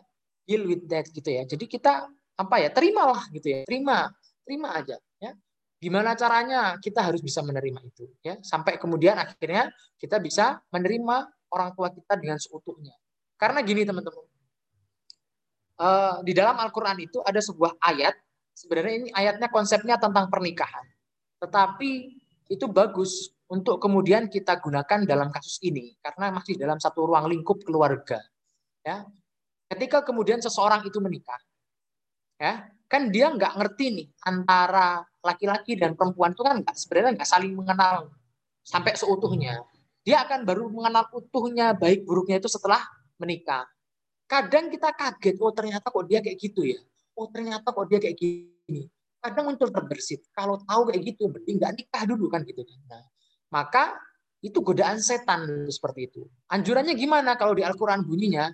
Ya, anjurannya kalau di Al-Quran, kalau muncul keburukan yang seperti itu, maka ingatlah fa'asa antakrohu syai'an wa yaj'alallahu fihi khairan katsira. Kalau kamu membenci sesuatu dari dirinya, dari pasanganmu, maka uh, bersabarlah, bersabarlah. Karena bisa jadi kamu membenci itu, membenci sesuatu dari pasangan itu, tetapi sebenarnya Allah telah memberikan kebaikan yang berlimpah melalui dia. Gitu ya. Nah, paham ya? Bisa jadi nih, bisa jadi orang tua kita juga berbuat buruk sama kita, gitu kan. Tetapi yakinlah bahwa orang tua kita ini menjadi sumber kebaikan kebaikan kita. Tadi mungkin orang tua kita salah asuh buat kita, salah mendidik kita, ya. Tapi setelah kita besar seperti ini, ternyata doa-doanya lah yang dulu dipanjatkan di malam-malamnya, dipanjatkan ketika dia sholat. Itulah yang kemudian memudahkan kita berkarir, memudahkan kita bekerja, memudahkan kita berkeluarga, bahkan bahkan memudahkan kita untuk belajar parenting sehingga kemudian kita tahu luka pengasuhan, kita nggak melakukan itu ke anak-anak kita. Maka jangan sampai ketika kemudian kita ini sekarang pinter, kita menyalahkan orang tua kita dulu. Tadi ya, jangan pernah mengajari orang yang dulu mengajari kita, kita bicara. Nah ini uh, prinsipnya ya. Jadi kalau luka pengasuhan, ya emang ada, ya enggak apa-apa gitu ya. Tapi kita harus terima dan itu jangan menjadi alasan bagi kita untuk tidak berbirul walidain dengan sebaik-baiknya kepada orang tua. Itu ya mungkin Mas Wabda ya. Baik, terima kasih uh, Mas Suami. Nah, kebetulan nih titik temu punya mentor parenting ya. Nah, ya, cocok tuh. Nanti next next next. banget nih. Next. Nah, Sebelum ini kita, ada Mbak kita ngumpulin bahan uh, bakar dulu nanti. Sebelum kita undang yang bongina yang besar-besar gitu ya. ya. ini ada mentor mentor parenting. Monggo silakan Mbak uh, Mbak Ayah. Masya Allah. Oh, mentor Ayah. Oh, iya. oh, silakan. Bismillahirrahmanirrahim. Assalamualaikum warahmatullahi wabarakatuh. Waalaikumsalam warahmatullahi wabarakatuh. Terima kasih ya, Mas Fahmi. Gue lah, Mas Fahmi ya di sini ya. Adik ya udah. Saya udah menduga banget bahwa akan ada pertanyaan tentang uh, luka pengasuhan. Apa yang dikatakan Mas Fahmi itu uh, tidak salah, cuman uh, apa saya ingin melengkapi aja karena uh, kita harus meluruskan dulu nih teman-teman ketika kita bilang tentang luka luka pengasuhan. Terus uh, sebenarnya itu tuh asalnya dari mana sih luka pengasuhan itu? Nah, luka pengasuhan itu kalau ini karena saya backgroundnya psikologi, jadi saya akan lebih menjelaskan ke psikologi, nanti akan sedikit nyerempet gimana Islam memandang. Nah, kalau luka pengasuhan itu adalah konsep dari Jung. Jung itu seorang uh, apa ya psikodinamis. Ya, jadi beliau adalah um, muridnya dari Freud. Nah, kita lihat lagi nih, Freud itu siapa sih gitu ya. Kalau kita belajar psikologi Islam, kita lihat dulu kalau kita sama kayak kita ngelihat hadis gitu. Hadis itu sanatnya dari siapa, orangnya kayak gimana gitu. Sama seperti itu. Kita lihat uh, teori ini tuh muncul dari siapa, orangnya kayak gimana, uh, pahamnya seperti apa. Nah, si Freud Jung itu uh, apa ya bisa dikatakan satu aliran gitu. Nah, mereka ini adalah orang-orang yang berangkat memang dari penelitiannya orang-orang yang sakit. Nah, dari situ sendiri aja udah bisa kita tahu bahwa uh, udah nggak lagi berangkat dari positif gitu, bukan orang-orang yang sehat, bukan orang-orang yang berdaya, bukan orang-orang yang kuat. Sementara Islam itu memandang manusia itu fitrahnya itu kuat, berdaya dan memiliki uh, apa ya, memiliki kekuatan dan dia diciptakan sebagai makhluk terbaik. Nah, cara pandangnya aja sudah berbeda gitu ya. Nah, maka dari situ dulu kita kerunutnya ternyata tapi apakah di dalam Islam ruka pengasuhan nggak ada. Ada banget. Dan itu banyak sekali uh, apa namanya orang-orang um, atau kisah-kisah yang memiliki rasa tidak nyaman dengan orang tuanya gitu kan. Tapi kalau ketika ingat nggak ada ada seorang anak yang pernah melaporkan orang tuanya ke Rasulullah gitu kan. Lalu yang dinasehati siapa? Sebenarnya bukan anaknya tapi yang dinasehati adalah orang tuanya Pernah ingat nggak? Saya lupa itu kisahnya siapa. Tapi akhirnya kita bisa lihat bahwa ketika seorang anak mengalami luka pengasuhan, itu memang yang harus dibenar yang harus di apa ya di treatment gitu ya memang orang tuanya tetapi kita sebagai seorang anak itu kan yang merasakan ya kita yang merasakan kita ini kita terima benar kata Mas Fahmi tadi kita terima. Artinya menerima bukan terus kemudian kan aku sakit banget mbak gitu misalkan. Aku tuh bener-bener real loh ini lukanya. Ya kamu memiliki luka pengasuhan yang itu real dan itu membekas uh, dalam uh, apa ya dalam jiwamu secara secara kamu berinteraksi dengan anakmu misalnya atau dengan suamimu atau dengan teman-teman kayak gitu. Tapi yang jelas dalam konsep Islam birul walidain itu bukan hanya tentang kamu dengan orang tua, tapi tentang kamu dengan Allah gitu. Jadi mau bagaimana nanti orang tua kepadamu itu urusan orang tua dengan Allah, tapi bagaimana kamu dengan orang tua itu juga urusanmu dengan Allah. Jadi bukan hanya sekedar uh, hablum minanas ya, bukan hanya sekedar itu, tapi birrul walidain itu memang adalah perintah Allah bukan hanya take and give gitu loh. Jadi hubungan kita dengan orang tua tuh nggak take and give. Ketika orang tua baik padaku, maka aku harus baik padanya. Ketika orang tua buruk padaku, berarti aku berhak dong buruk sama orang tua. Enggak gitu konsepnya dalam Islam gitu ya. Karena ada uh, yang maha tinggi nih yang melihat segalanya yaitu Allah gitu. Gitu sih cukup. Uh, nanti kapan-kapan kita. Wah, makasih, makasih. Nanti kapan-kapan kita pakai tema lagi nih. Wah, next, next, next. Asik banget ini ya Paket ngobrol tentang luka pengasuhan ini ya. Nanti soalnya luka pengasuhan ini akhirnya labelnya akan dalam tanda kutip ya, melabel orang tua sebagai toxic parenting. Nauzubillah banget. Kita nah, itu ya. ada orang tua yang dalam tanda kutip nih ya buruk, tapi apakah kita berhak melabel orang tua kita sebagai toxic? Nah, itu nanti mungkin next next ABW kita, AABW kita ya insya Allah ya. Kedua ya, kedua. Oke. Okay. Insya Allah. ya. ya, oke. Okay. Oke. Terima kasih ya. Baik, terima kasih uh, jazakillah mentor ayah. Waalaikumsalam warahmatullahi Luar biasa. Oke, okay, baik. Terima kasih ya. Ini uh, agak saya kebut teman-teman. Mohon maaf ini waktunya mepet dan masih ada beberapa pertanyaan dan uh, sepertinya perlu dijawab ini. Baik, selanjutnya ya Mas Fami ya. Apa, apabila orang tua memiliki temperamen yang emosional dan mudah marah, oke. Okay, bagaimana kita menjelaskan kepada calon suami Hah? calon suami? Ya. Oh, mau nikah berarti ya? Oh. Masih calon suami, oke? Okay? Dan okay. bagaimana sikap yang baik yang bisa saya sarankan kepada calon suami dalam menyikapi orang tua saya? Karena saya juga memiliki karakter yang cenderung sama dengan orang tua, namun masih berusaha menerima dan mengontrolnya agar tidak sama dengan orang tua.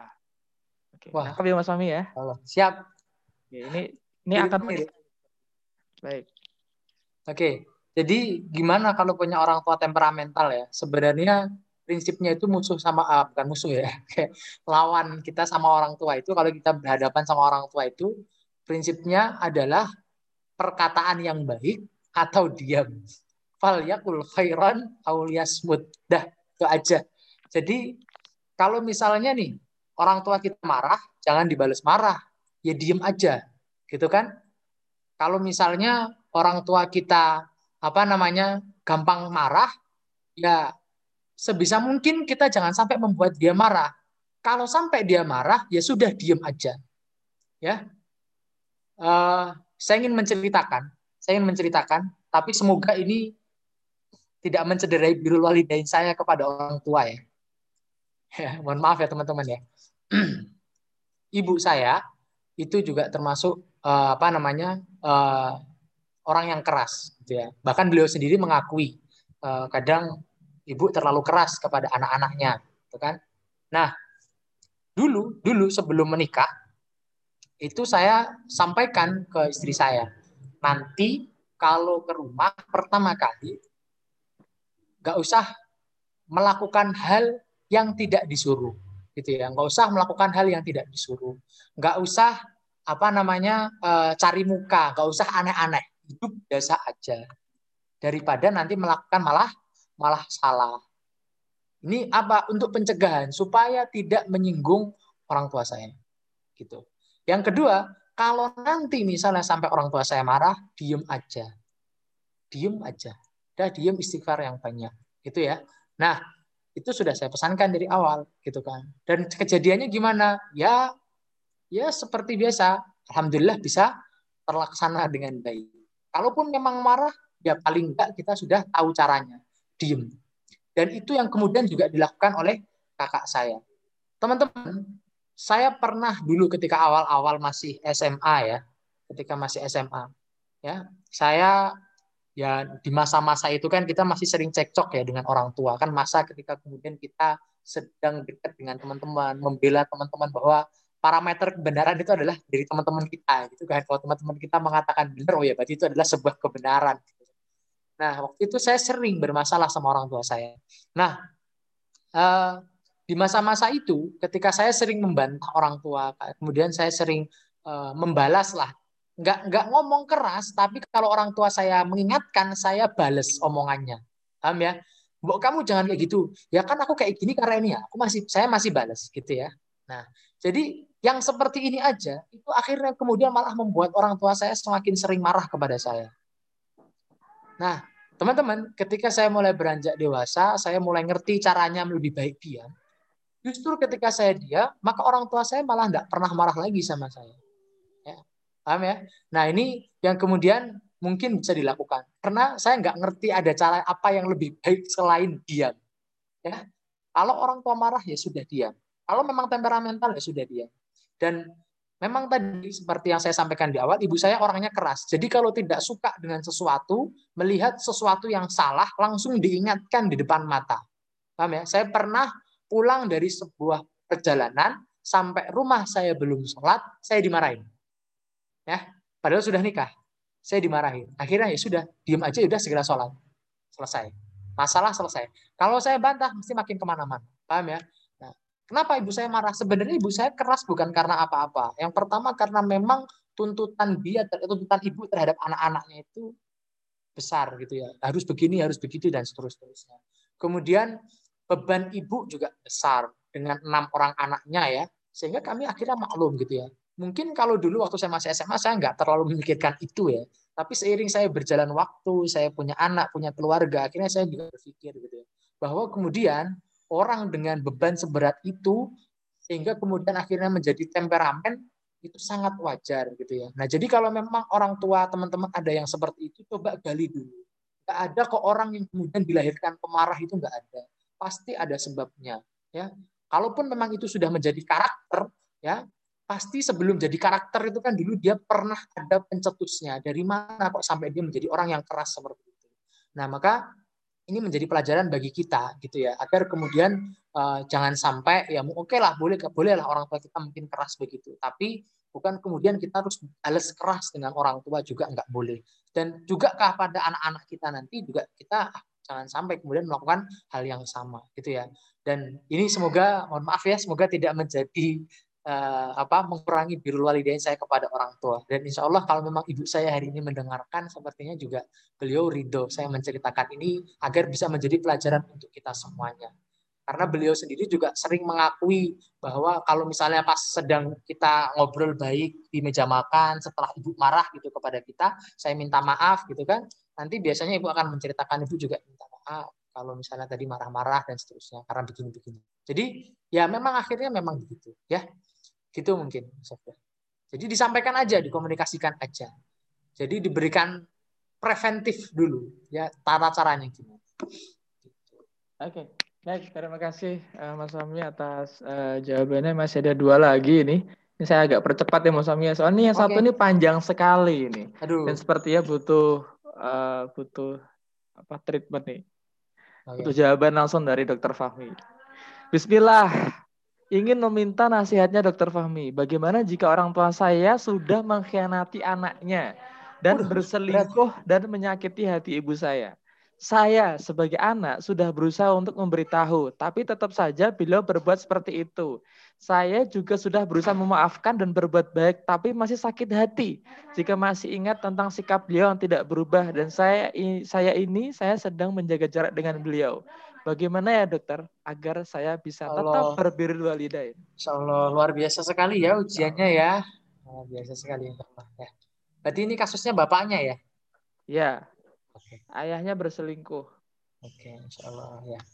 Oke, jadi uh, luar biasa sekali ya teman-teman ya. Uh, semoga dimudahkan untuk menghadapi ujian-ujian tersebut. Barangkali ada yang lain juga ya.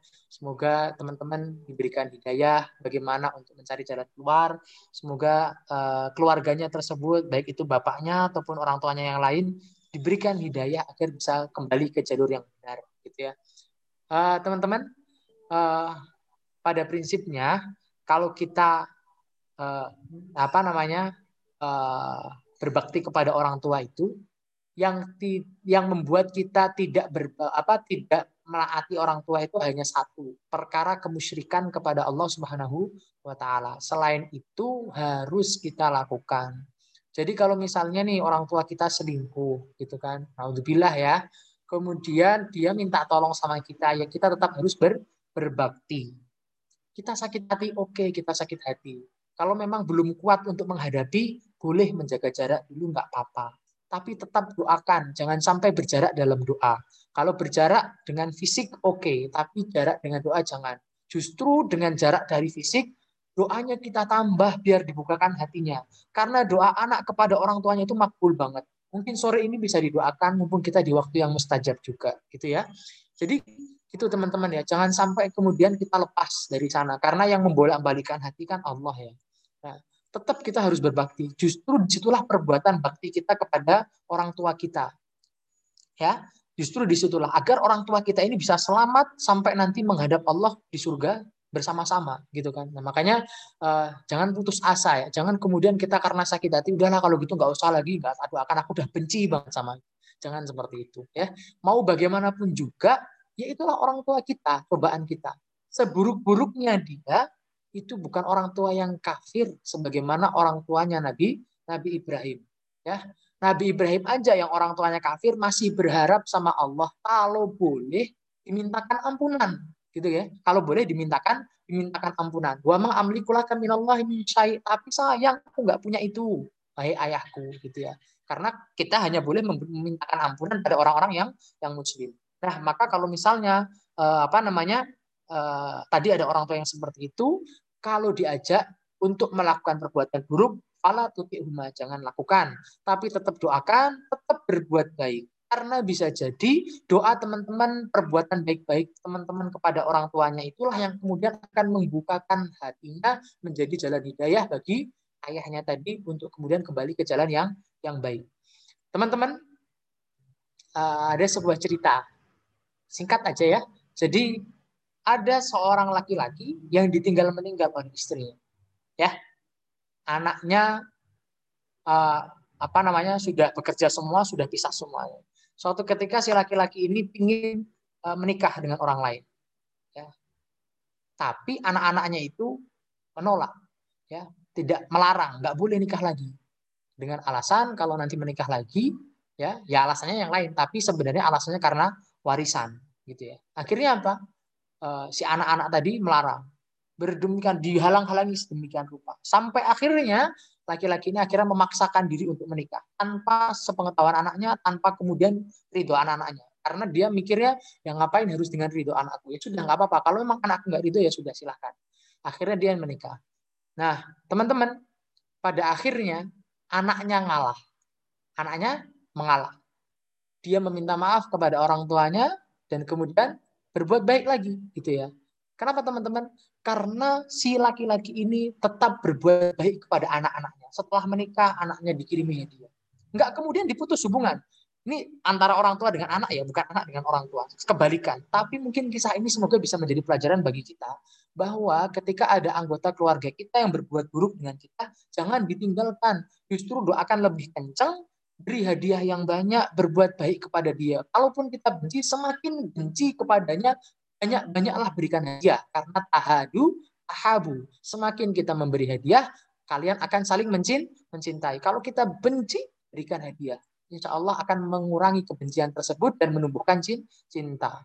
Dan kalau misalnya nanti orang tersebut dalam keburukan, kita berikan hadiah, semoga bisa terketuk hatinya dan itu menjadi sarana hidayah bagi bagi dia. Gitu ya teman-teman ya. Semoga uh, yang diberikan ujian ini diberikan kesabaran, diberikan kelapangan rezeki untuk kemudian bisa memberikan hadiah-hadiah terbaik untuk ayahnya dan bisa mengembalikan lagi menjadi sebuah keluarga yang utuh. Gitu.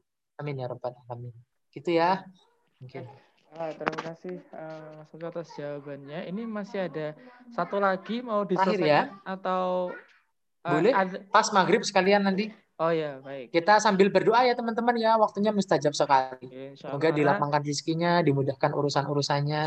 Ya, apalagi doa doa anak soleh itu adalah doa yang ini ya, doa yang tak pernah terputus. Apalagi ya, teman-teman di sini kan sedang ikhtiar birrul walidain ya. Ingat tadi ya, doanya nggak tertolak insya Allah ya. Semoga itu dikabulkan oleh Allah Subhanahu wa taala. Amin ya Allah. Baik, berikutnya. Jangan ini beliau ada quotes ya di awalnya jangan mengajari orang yang mengajari kita berbicara.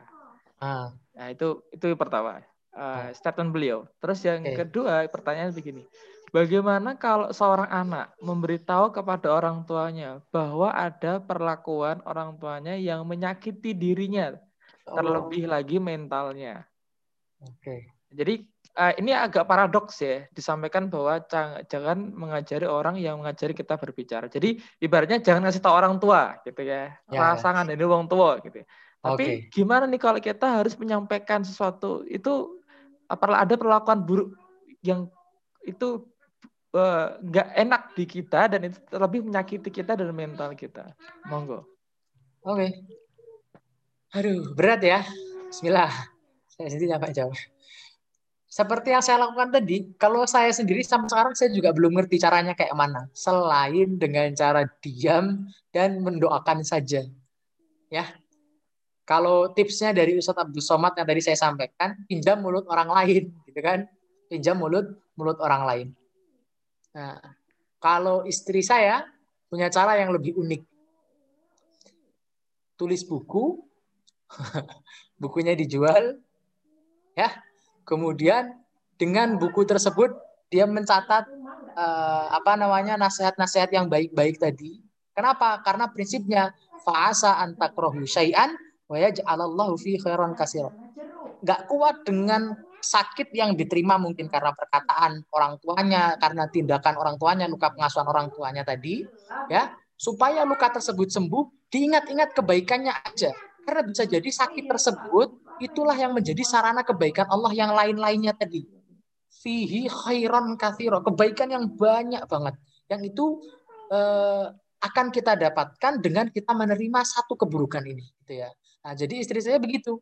Sudah, coba aku tak ingat-ingat kebaikannya, ditulis, dicatat, supaya apa? Supaya bisa lapang menerima keburukan ini. Oh ternyata orang tuaku, mertuaku itu nggak seburuk itu baik banget, banyak bahkan kebaikannya. Pesan-pesan kebaikannya itu banyak buat aku. Sehingga kemudian bisa menerima dengan sebaik-baiknya. Kemudian bukunya dijual, jadilah buku sepanjang jalan. Tara. Nah, teman-teman mungkin ada yang sudah beli. Yang belum beli, silahkan beli. Ada pesan promosinya ya. nah, jadi gitu ya. Nah, itu cara istri saya kayak gitu. Kalau secara saya, saya belum belum ngerti satu cara yang lebih baik selain diam. Kalau memang kita ingin harus memberitahukan ke orang tua, beritahukan dengan cara meminjam mulut orang lain. Ya, meminjam mulut mulut orang lain. Ajak teman kita atau teman orang tua kita yang ngerti dan seterusnya. Jangan pernah mengajari orang tua kita karena pasti akan ditolak. Kemungkinan besar ada mungkin orang tua yang berlapang dada menerima, tapi hampir kebanyakan orang tua pasti akan akan menolak karena menganggap kita ini masih anak kecil sampai kapan pun, gitu ya. Nah, termasuk lihat ketika Nabi Ibrahim berdakwah kepada ayahnya kan ditolak juga ya dan seterusnya. Nah, makanya kalau memang belum bisa menerima ya disabar-sabarkan dulu ya karena sabar itu pahalanya besar dan as-sabru inda matil ula. Ketika pukulan yang pertama, ketika kita terbentur yang pertama, misalkan kita mendapatkan perlakuan yang menyakitkan dari orang tua, justru itulah letak ujian kesabaran kita. Semoga dengan itu kita bisa bersabar, dapat pahala yang lebih banyak ya. Dan tetap kita doakan ya, tetap kita doakan semoga Allah bukakan hatinya, semoga menyadari kesalahannya gitu ya. Saya sampai hari ini belum pernah memberitahu ke orang tua eh, bahwa tindakan yang seperti itu tuh salah gitu ya. Saya belum pernah memberitahukan. Terus orang tua saya sadar gimana? Nah, dengan cara meminta minta maaf tadi. Kalau memang kita salah ya sudah kita minta maaf. Bahkan kita benar pun minta maaf aja nggak apa-apa. Bu, kalau memang tadi salah saya minta maaf. Dengan begitu orang tua tiba-tiba nanti merasa bersalah juga. Akhirnya juga meminta minta maaf. Jadi barangkali dengan begitu bisa uh, apa namanya sadar atas kesalahannya. Gitu ya. Jadi ya prinsipnya sabar aja dulu ya. Kalau memang belum apa namanya bisa menyampaikan dengan dengan baik. Jangan menyampaikan lewat mulut sendiri dengan jelas apalagi ya. Nanti malah hasilnya menyakiti hati orang tua yang itu mencederai birul walidain kita. Gitu ya teman-teman ya. Bismillah. Semoga dimudahkan. Baik, Masya Allah, Jazakallah uh, Mas Karul yang sudah menyampaikan materi uh, sharing birulin pada sore hari ini. Luar biasa ya. Uh, banyak hal yang kita dapatkan ya tadi misalnya kisah tentang Nabi Ibrahim kemudian bagaimana kekuatan berwalidain uh, seorang Uwais Al-Qarni gitu kan. Masya Allah itu luar biasa sekali dan banyak lagi uh, hal yang kita dapatkan dari sharing daripada sehari-hari ini. Baik, terima kasih untuk semua penanya yang sudah uh, bertanya, merelakan uh, dirinya untuk bertanya. Karena sungguh ya teman-teman kalau kita dengar ceritanya permasalahan yang diceritakan itu sesuatu yang kalau kita ya Allah kalau aku jadi mbak ya atau kak masnya gitu ya mungkin aku nggak kuat Kayaknya, gitu ya. Tapi luar biasa. enak gitu ya Iya, sepertinya Kayaknya kita enak. sepertinya itu Nanti sesuatu yang Allah alam. Bismillah, semoga kita sama-sama dikuatkan ya Insya Allah. hidayah. Insya Allah. Dan semoga memang ini adalah bagian dari cara kita untuk uh, semakin dekat, semakin kuat lagi berwalidainnya dan lagi-lagi kita tidak bisa menuntut kebaikan dari orang lain karena justru dari kitalah teman-teman berwalidain itu bermulai dan berharap berikutnya kita termasuk orang-orang yang juga oleh anak kita nanti juga akan dibaktikan amin, karena amin. kita melakukan berwalidain dengan orang tua kita. Begitu, semoga ada manfaatnya. Dan Mas Suami mungkin ada the last stating uh, close statement sudah? Cekap semantan. Oh baik. Tadi sudah intinya oh ya closing statementnya ini aja lah. Intinya gini teman-teman, hati-hati, hati-hati sama orang yang dia birul walidainya itu bagus banget dengan orang tuanya karena doa dia terkabul. Kalau teman-teman tahu ada orang yang seperti itu, banyak-banyak minta doa sama dia karena doanya tidak ter tertolak ya. Kita cari bareng-bareng ya. Semoga salah satu dari teman-teman ada lah. Amin, amin, insya Allah. Baik, jazakumullah sekali lagi Mas eh, Khalil Fahmi untuk uh, belajar kita pada sore hari ini semoga ada manfaatnya dan semoga menjadi kekuatan kita untuk semakin beramal lebih baik lagi dan benar-benar uh, mampu untuk meningkatkan berwalidain kita ke depan. Baik, terima kasih teman-teman uh, untuk semuanya. Mari kita tutup uh, forum belajar kita dengan bersama berdoa. Sebagaimana tadi yang kita mulai dengan berdoa, maka kita tutup juga dengan berdoa. Kita berdoa dengan menutup forum ini dengan bersama baca hamdalah Alhamdulillahirabbil alamin. Kita sempurnakan dengan doa kafaratul majlis. Subhanakallah wa bihamdika asyhadu an la ilaha anta astaghfiruka wa atubu ilaik. Oh ya, bagi teman-teman yang terlambat tidak tidak bisa mengerti sampai akhir, ini insya Allah sudah saya kami rekam. Nanti jika uh, berkenan untuk menikmati rekamannya, insya Allah akan kita bantu share di grup ya. Atau kalau mau dikirim ke YouTube, uh, boleh banget ya.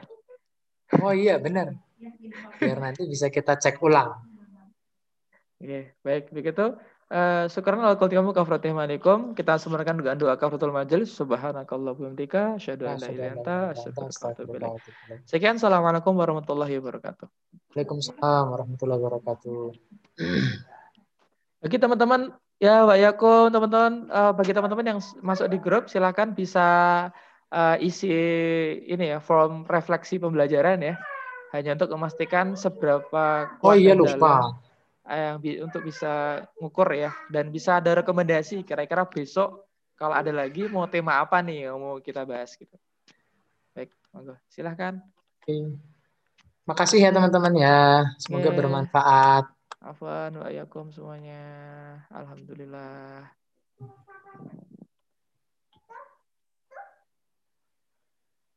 Pamit dulu ya Mas ya. Siap-siap. Ya. Siap nih, syukuran ya ya. Assalamualaikum, makasih banyak Mas Sofda sudah jadi moderator dengan sangat baik sekali. Alhamdulillah, nanti gantian. Ah, siap. gitu ya. Kita siap. ngisi bahan bakar dulu. Oh iya, siap. Nanti ini, baru lepas landas. Ini sebelum sebelum ada nih Mas ada kesempatan buat berdoa nih. Iya, silakan teman-teman ya. Nah, menikmati gitu ya, Mas ya. berdoa. Ya. Assalamualaikum. Waalaikumsalam warahmatullahi wabarakatuh.